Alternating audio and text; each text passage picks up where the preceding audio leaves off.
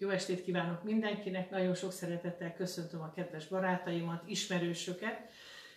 A mai este egy olyan témáról esik szó, amely azt gondolom, hogy az elmúlt néhány évtized legrettegettebb betegsége, és a legfőbb haláloka, és az nem más, mint a szívizom infarktusa. Tudjuk azt, hogy gyógyítható betegségről van szó, abban az esetben, hogyha az időfaktor, tökéletes. Tehát minél hamarabb kerül az illető egy olyan központba, ahol katéteres laboratórium van. Hisz ez nagyon nagy mértékben az esélyeit feljavítja annak, akinek olyan tünetei vannak, amelyekről ma beszélni fogunk. Miről is van szó? Ami a szívinfarktust illeti, nem más, mint a, egy súlyos vérellátási zavar, illetve elégtelenség, ide tartoznak az isémiás betegek, és ez az isémiás megbetegedés legsúlyosabb formája. A koszorúereket érinti. Tehát két olyan koszorúerünk van, amely nagyon fontos feladatot lát el, a szívizom, oxigén, illetve tápanyag ellátottsága, ezen a rendszeren keresztül működik. Az előző előadásokban foglalkoztunk azzal, hogy maga az érelmeszesedés, a vérellátó rendszerünket nagyon-nagyon komolyan érinti, hisz beszűkíti, vagy bizonyos területeken az elzáródásokat megalapozza. Ennek az alapja tulajdonképpen maga az érelmeszesedés. De még mielőtt rátérnénk a részletekre, azért néhány finom adatot érzékeltessünk Európából. Tehát Európában is több millió koszorú ér betegségben szenvedő beteg van, a jellemző az, hogy ahogy megy előre az év, tehát minél idősebb egy ember, annál több ez a típusú megbetegedés. És úgy szintén a szív- és érrendszeri betegségek Európában vezető halálokként szerepelnek, és mindegy az összbet megbetegedések 40%-át teszik ki. Ugyanez a helyzet Magyarországon is, vezető megbetegedés és halálok mindenképpen. Érdemes foglalkozni azzal, hogy körülbelül évente Magyarországon 20-25 ezer új beteg jelenik meg, és ez egy nagyon magas szám. Gondolják végig, hogy sokat tehetünk érte, hogy ez ne így legyen. Először a rizikófaktorokkal érdemes foglalkozni. Tehát azok a kockázati tényezők, amelyek növelhetik, előrehozzák ezt a hírhet betegséget. Az első téma maga a hipertónia, a magas vérnyomás, tehát ezért a magas végmás karbantartása meghatározó, de a cukorbetegség, a zsíranyagcsere zavar, az úgymond lipid anyagcsere is nagyon-nagyon fontos tényező. Tehát, hogy rendben legyen az én koleszterin szintem, a jó koleszterinem, a rossz koleszterinem, a trigliceridem. Nagyon meghatározó a továbbiakban a különböző helytelen szokásaim ismerete, tehát az életmódbeli téma ebben a betegségben meghatározó. Az életmódhoz szorosan illeszkedik maga a táplálkozás, és ezzel egybefügg a súlytöblet, az elhízás, és hát a szenvedély problémák, amelyek akár az alkohollal vannak összefüggésben, felerősítik, illetve a rizikófaktorként mindenképpen megjelennek ebben a megbetegedésben, és egy nagy téma, amely azt hiszem, hogy mindenkire ma jellemző, és maga a stressz is, tehát talán az érőregedésnek egy igen-igen fontos eredője. Az utóbbi időben többet foglalkozunk a genetikai okokkal, pontosabban a genetikai hibákkal a szívinfarktus kapcsán, illetve a vérrel és a vérrel kapcsolatos homeosztázissal, azon belül a véralvadás, illetve a rendkívüli komoly faktorokkal, amelyek minden nap egyensúlyban vannak a véralvadással kapcsolatosan a szervezetünkben, tehát így például egy fibrinogén koncentrációnak meghatározó szerepe van. Ez egy egyes számú véralvadási faktor abban, hogy ez a kockázat növekedjen, vagy akár csökkenjen a szervezetünkben. Még annyit kiemelnék, hogy a nőknél eh, körülbelül 7-10 évvel eh, fiatalabb, fiatalabb korban jelenhet meg, nem olyan mennyiségű tünettel, tehát enyhébb tünetekkel, mint a férfiaknál, hisz valamikor azt tanították, hogy a férfiak tipikus betegsége. Tehát a hölgyeknél el lehet mondani, hogy talán nem olyan súlyos, ezért aztán csendes infarktusnak is tartjuk, viszont vannak olyan megbetegedések, ahol valóban nagyon kevés tünete jelentkezik az infarktus, ilyen például a cukorbetegség. A lényege tehát, a szívizom ereje nagymértékben csökken, meg belép az oxigénhiány, egy részleges vagy egy teljes elhalás a következménye annak, ha az ér elzáródik, és innen kezdve fokozatok vannak, amelynek a vége egy olyan kardiogésok, amely a balkamra nagymértékű érintettségét és hát a teljes keringés összeomlását fogja jelenteni, és exitusszal, halállal végződhet. Hát ezeket a folyamatokat szeretnénk mindenképpen megelőzni, és ennek az előadásnak természetesen ez a kimondottan az objekciója. Tünetekkel kapcsolatosan, tehát, hogy mindannyian felismerjük, hogyha egyáltalán lehetséges, ilyen esetek vannak. Az első a melkasi fájdalom, nagyon jellegzetes, ez egy szorító, egy nyomó, egy feszítő érzés, amelyből van egy kisugárzás, de még mielőtt a kisugárzásról beszélnék, olyan, mintha rá telepetnének a melkasunkra, így szoktak fogalmazni a pácienseink. A kisugárzás a válba, a bal felső végtagba, a karba történhet, de akár a válba, akár az állkapocs, nyak, hát is érintett lehet. Has, nagyon fontos. Tehát vannak olyan esetek, amikor kevésbé ismerjük föl, mert nem klasszikus tünetekkel indul. Ezeket úgy hívják, hogy vegetatív tünetek. Tehát egész egyszer hányingerrel, hányással kezdődik egy nagyon rossz fáradtságérzettel, és az ember nem gondol rá. Egy biztos, hogy körülbelül ez 20-30 perces időintervallum után, hogyha ez a nagyon szorító, nagyon nyomó érzés nem múlik el, akkor nagyon-nagyon komolyan gondolni kell magára a lehetőségre, az infarktus lehetőségére, és valóban gyorsan ki kell hívni a mentőket, tehát a 112-t. Ez a betegség, illetve ez a tünet nem hullámokban érkezik, ez stabilan jelen van. Abban az esetben tehát, ha egy angina pectorisról beszélünk, mindjárt részletezzük, hogy mi is az az angina pectoris, akkor valóban elmúlhat, három nagy tünete van az angina pectorisnak, maga a melkasi fájdalom, ehhez tartozik egy halálfélelem, és ezek a bizonyos vegetatív tünetek. És ez után, amikor ez lezajlik, ezután az illető úgy érzi, hogy egy picit jobban van. Az infarktus az órákig tart tulajdonképpen.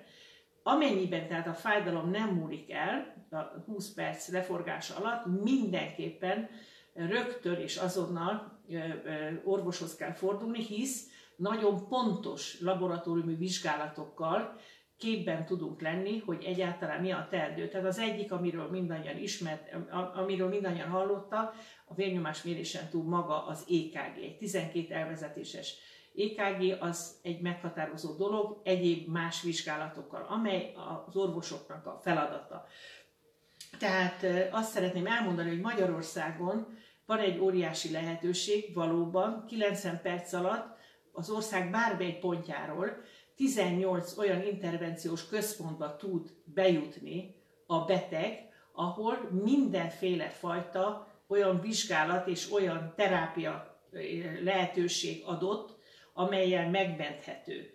Tehát mindenképpen azt szeretném sugalni, hogy ne várjunk, ne gondoljunk arra, hogy hétvége van, majd megjön a hozzátartozóm, vagy történetesen ez majd javulni fog, majd hétfőn elérem a házi orvosomot. Ezek kiiktatható állomások egyértelműen, mert ez akár a beteg életébe is kerülhet mindenképpen a legfontosabb dolog, hogy ne következzenek be a szívizumban irreverzibilis folyamatok. Hat óra után már olyan vissza nem fordítható folyamatok vannak, amely a szívizom ösztömegének a veszteségével fog járni.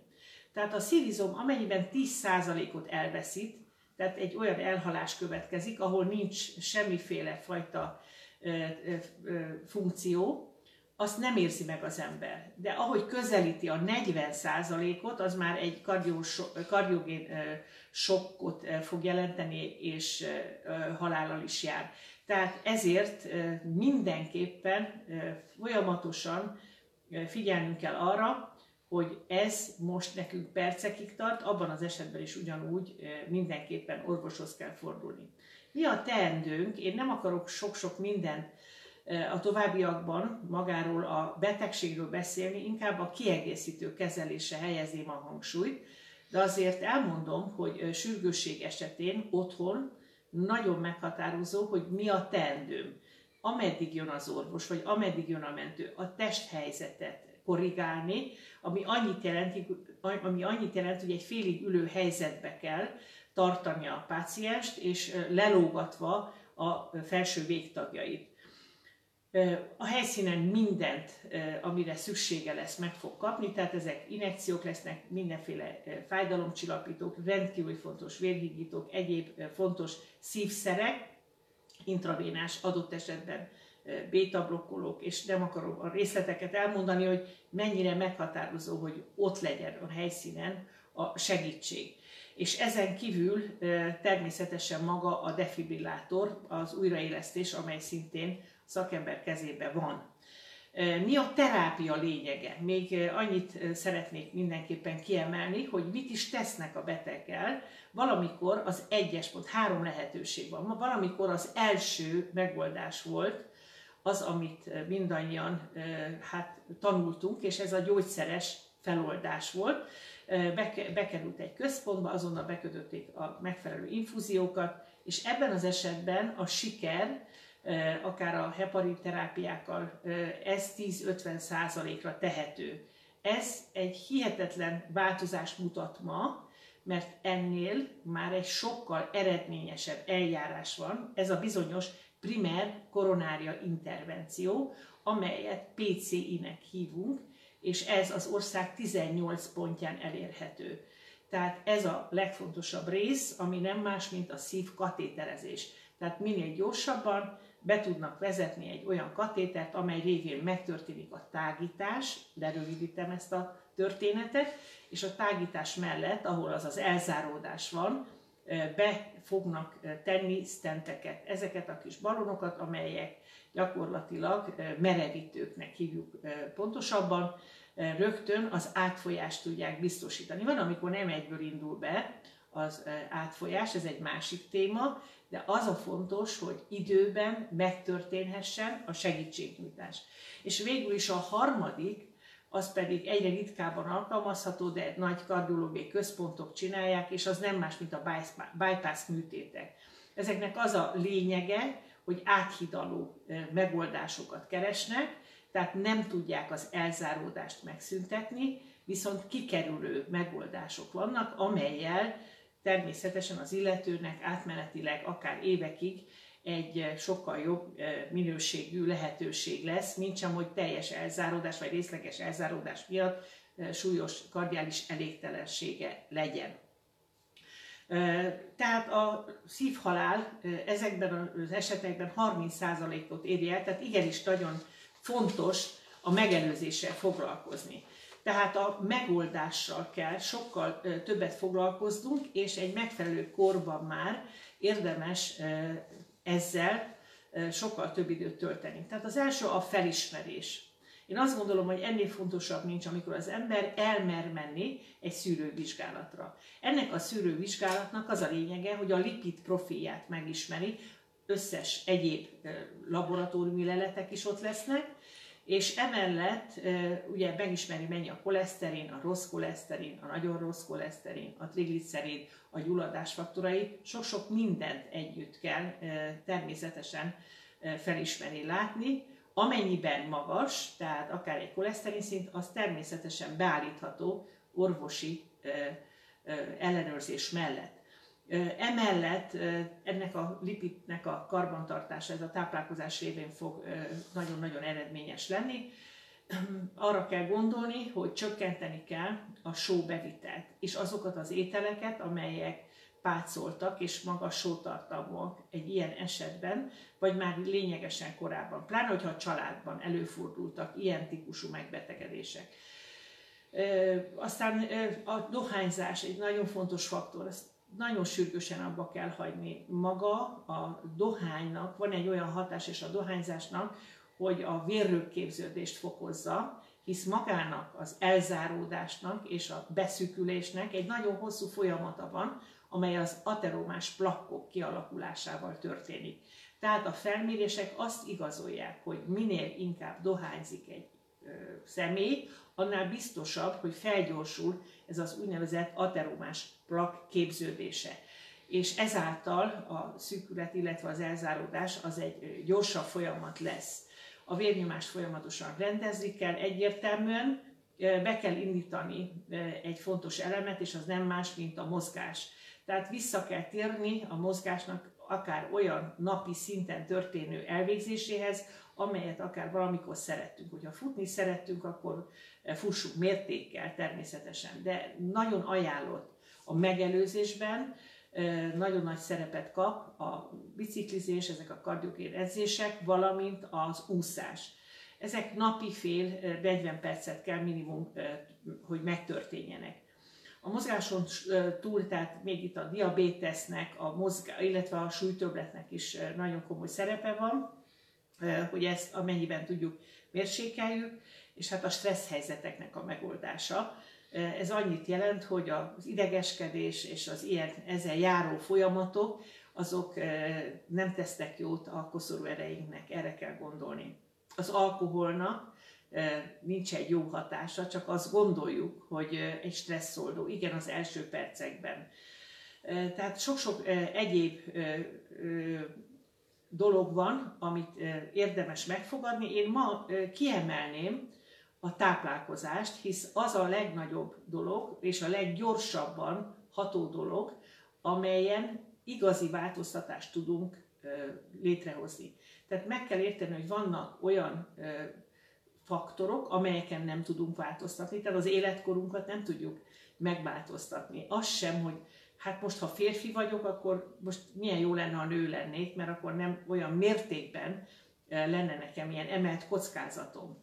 De az nagyon meghatározó, hogy a táplálkozásomban milyen változtatásokat fogok eszközölni. Az első a mediterrán diéta, nagyon-nagyon ismerjük, nagyon sokat hallunk róla, és nagyon fontos valóban betartani. Tehát a rendszeres zöldség, gyümölcsfogyasztás, magas, teljes kiörlésű, gabonatartalmú hát, ételféleségeknek a fogyasztása, és megismerkedni, és, me, és beépíteni az eszenciális, vagy jó minőségű zsírsavakat. Az egyik családja ezeknek az eszenciális zsírsavaknak az omega-3 típusú zsírsavak, a nevükből adódóan eszenciálisak, mert minden nap be kell vinnünk, nem tudjuk előállítani. A szervezet nem tudja szintetizálni a sejtjeink.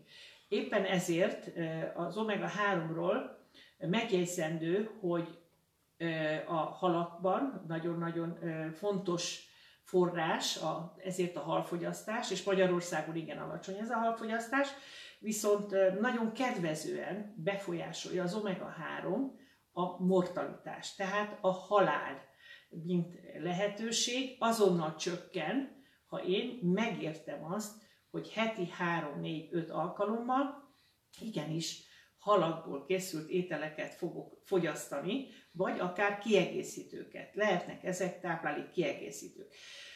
Az EFSA, ez egy nagyon fontos európai szervezet, azt írja, hogy valóban a mortalitás csökkentését 25%-kal képes csökkenteni, ha én omega-3 zsírsavakból, tehát terítetlen eszenciális zsírsavakból 850 mg, illetve kb. 1 g-ot fogyasztok. Azért ez nem semmi. Mit is jelentenek ezek az eszenciális zsírsavak?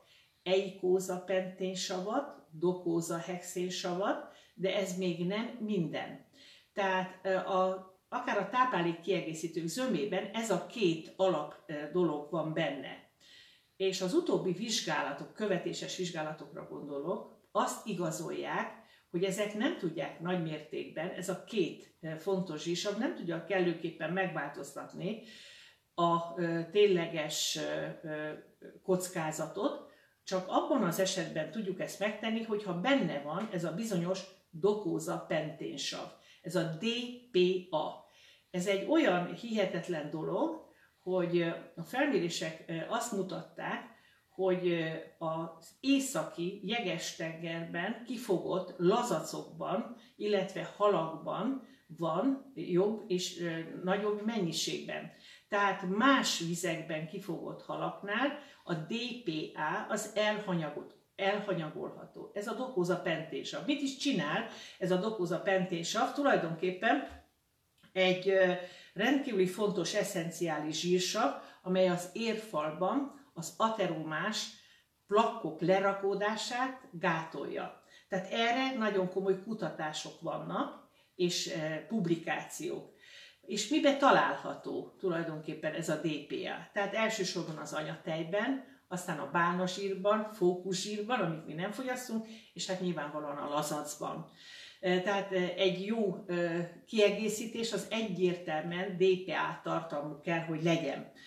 Ennek a DPA-nak a hatóereje tízszer nagyobb, mint hogyha valaki egy olyan omega-3 zsírsavat fogyaszt, amely csak eikózapentéssavat és dokózahexésavat tartalmaz, akár egy gram mennyiségben. Tehát érdemes nagyon-nagyon komolyan ezzel foglalkozni, hisz két olyan enzim van, amely beindítja a kedvező, az egyiknek a kedvező hatását, amiből gyakorlatilag nekünk fontos, hogy, hogy egyszerűen támogató hatás legyen, ezt úgy hívják, hogy lipoxikenáz, és a másik pedig egy nagyon fontos gátló hatás indít be a szervezetünkbe, ez a bizonyos dokózapendés, ezért nem mindegy, hogy ez benne vagy, vagy nincs abban a bizonyos omega-3 zsírsavban.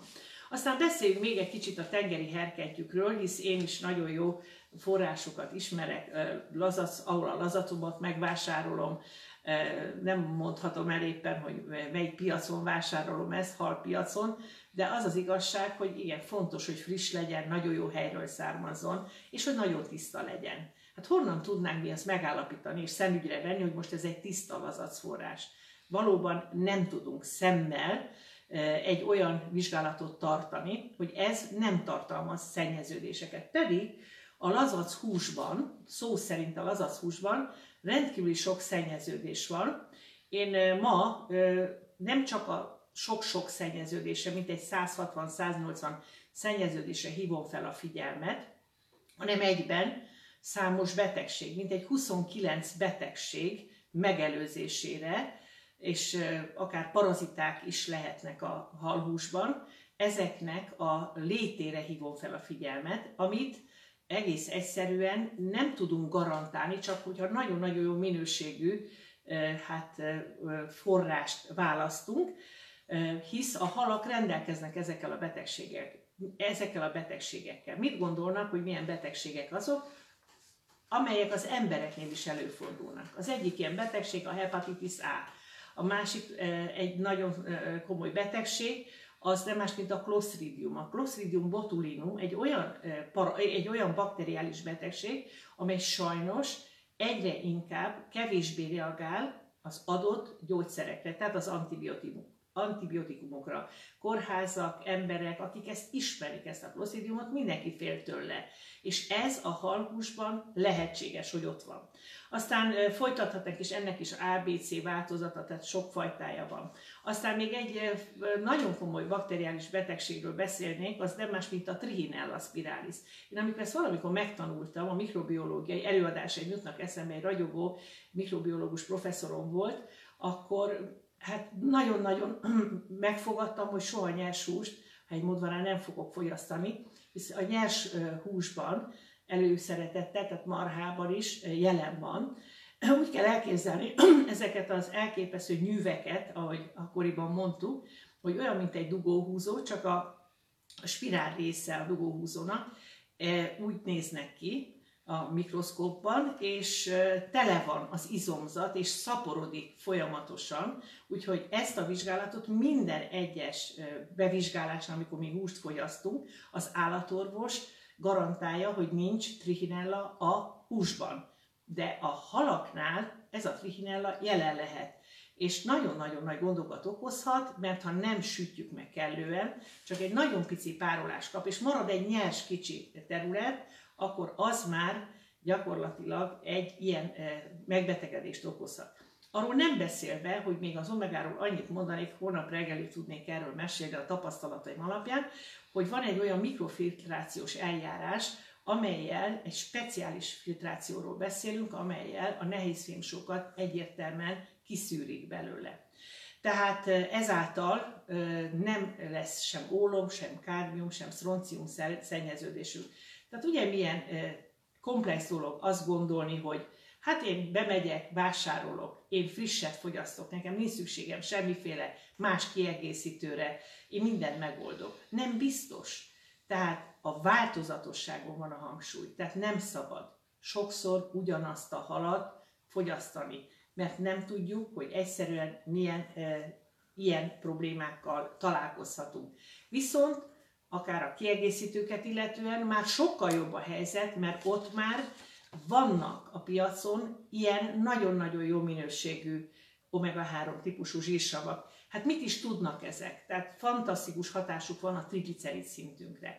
A publikációk zöme arról ír, hogy az omega-3 zsírsavak valóban akár 17%-kal csökkentik a trigliceridet egy egy hónapos fogyasztás után, amikor valaki egy hónapig egy grammot fogyaszt, utána visszamérheti, és csökken a, a triglicerid szintje.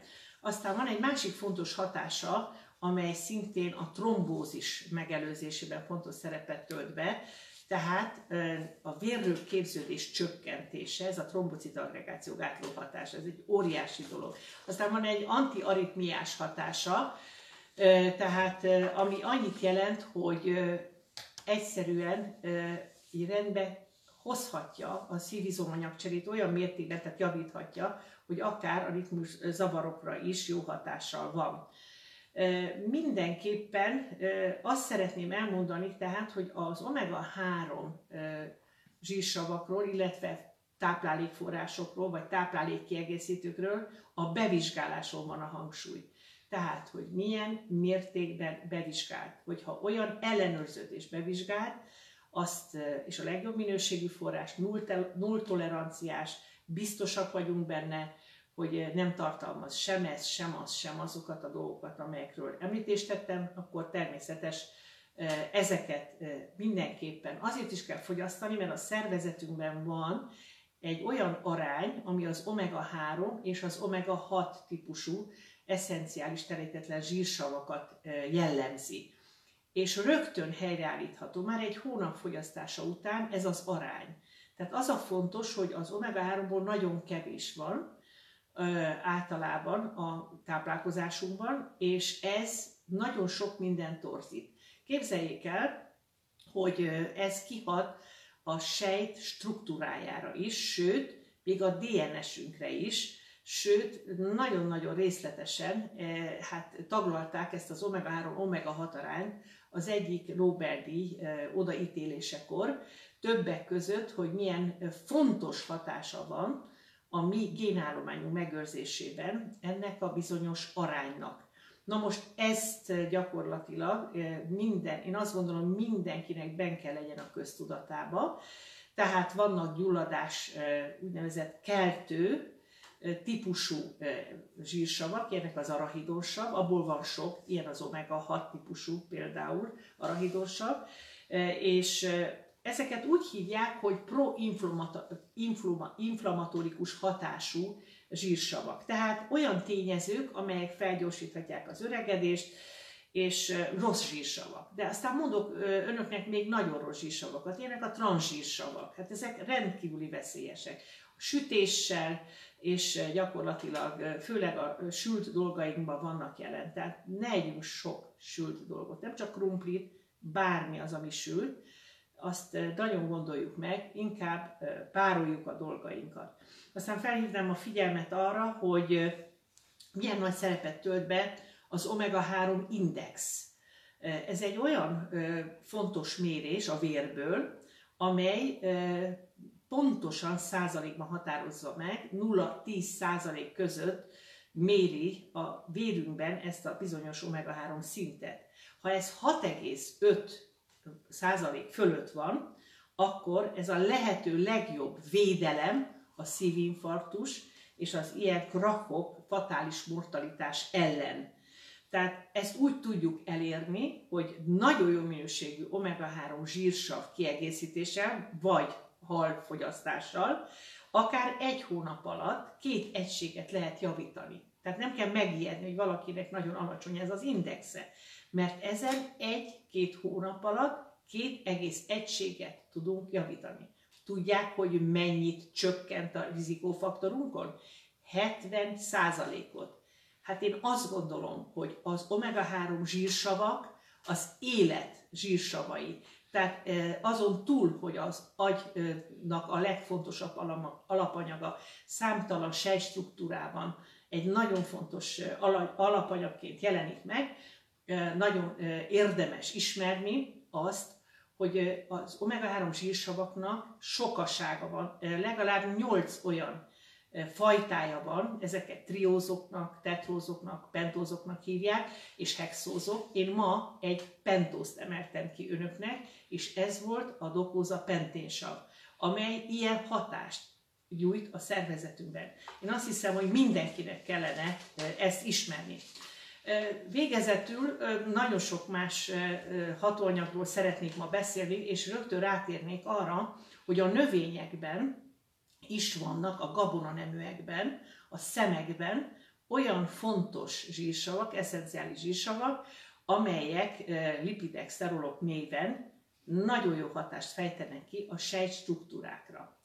És itt kiemelném azt, hogy ott is most beszélhetnék nagyon-nagyon fontos kémiai csoportokról, oktakozanokról, kampeszterolról, de én elmondanám önöknek azt, hogy ez a hántolással és a fogyasztói társadalomban használt nagyon gyors eljárásokkal, ami azt jelenti, hogy akár a liszt, az fehér lisztként jelenik meg, és a gabona nem tartalmazza ezeket a rendkívül fontos zsírsavakat, hisz ez egy avasító tényező, ha benne marad a lisztben. Viszont egy nagyon nagy életerő a szervezetünkben, hisz például egy gamma orizanol, ami benne van, még egyszer mondom, a héj alatti területen, sokfajta gabonában, nem csak búzára kell gondolni, hanem rizsre, de akár mindenféle árpára és egyebekre, az nagyon fontos hatóanyag, növényi lipidek, szerolok.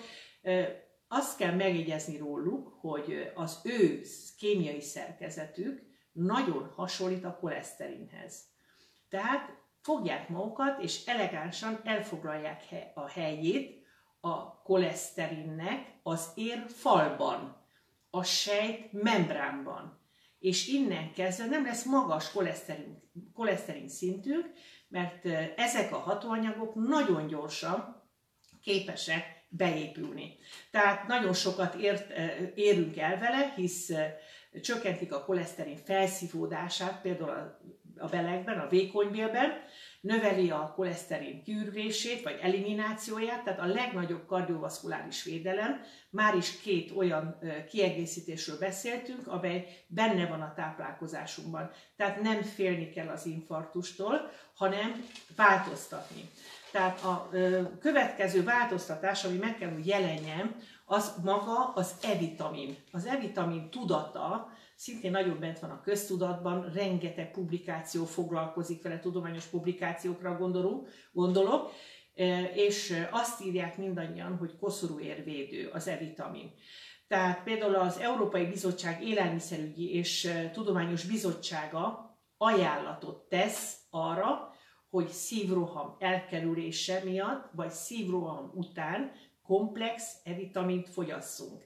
Tehát ez egy hihetetlen fontos megállapítás, tehát be kell építeni mindenképpen a táplálkozásban. Miben is van jelen? Tulajdonképpen a csírákban, magokban, mondhatom azt, hogy búzacsíra, sok-sok ilyen jellegű forrásunk van, növényi forrásunk, amelyben nagyon tiszta hát E-vitaminhoz jutunk, és nem csak egy fajta E-vitaminhoz, hanem ugyanúgy az E-vitaminok előanyagaihoz is. Abból is van legalább 8 fajta, amelyek együtt egy hihetetlen jó hatást fejtenek ki a szertvezetünkben. Ugyanúgy a sejthártyán, mint az érfalban nagyon-nagyon jó változásokat hoznak létre. Ez annyit jelent, hogy az antioxidáns hatásuk rendkívüli. Tehát egy példát szeretnék mondani, például egy sportolónál, aki e, ugye intenzív testezést végez, anyagcsere folyamatai fokozottak, nagyon nagy az oxigén felhasználása, és ebből adódóan nagyon magas a szabad gyök eliminációja. A szabad gyökökről mindannyian hallottunk, nagyon rosszakat, károsítják a szöveteinket, szerveinket, az érfal belvilágát, egyebeket, tehát amennyiben én, vagyis a sportoló kiegészíti a táplálkozását E-vitamin komplexumokkal, tehát komplex E-vitaminnal, nagyon-nagyon komoly javulás következik be az izomerejében. És akkor még sok-sok mindenről beszélhetnénk, de még engedjenek meg egyetlen egy gondolatot, mert fontosnak tartom, hogy az E-vitamin, mi az, ami az E-vitamint gátolja a táplálkozásomban, hogy én jól hasznosítsam, tehát hogy felszívjam. Mi az, ami gátolja? Hát az első és legfontosabb, amit tudni kell, a transzsírsavak. Az előbb hallott zsírsavak, a sütésből származó zsírsavak. Tehát le tudják csökkenteni, vagy lenullázzák akár az E-vitamin szintebet. Fogamzásgátló tabletták. Hány, hány, hány és hány fiatalnak kell adni és javasolni az E-vitamin kiegészítést. Aztán egy csomó ö, olyan multivitamin, amiben magas vas van, magas vasbevitel, tehát nem jó évekig fogyasztani. Főleg a sportvilágban látunk ilyeneket. És még sorolhatnám a rengeteg tapasztalatomat, amit az elmúlt 42 évben összegyűjtöttem. Én erre odafigyelek, úgyhogy a jövő hétre is hagyok egy kis információt. Nagyon szépen köszönöm, hogy meghallgattak, és további jó estét kívánok mindenkinek.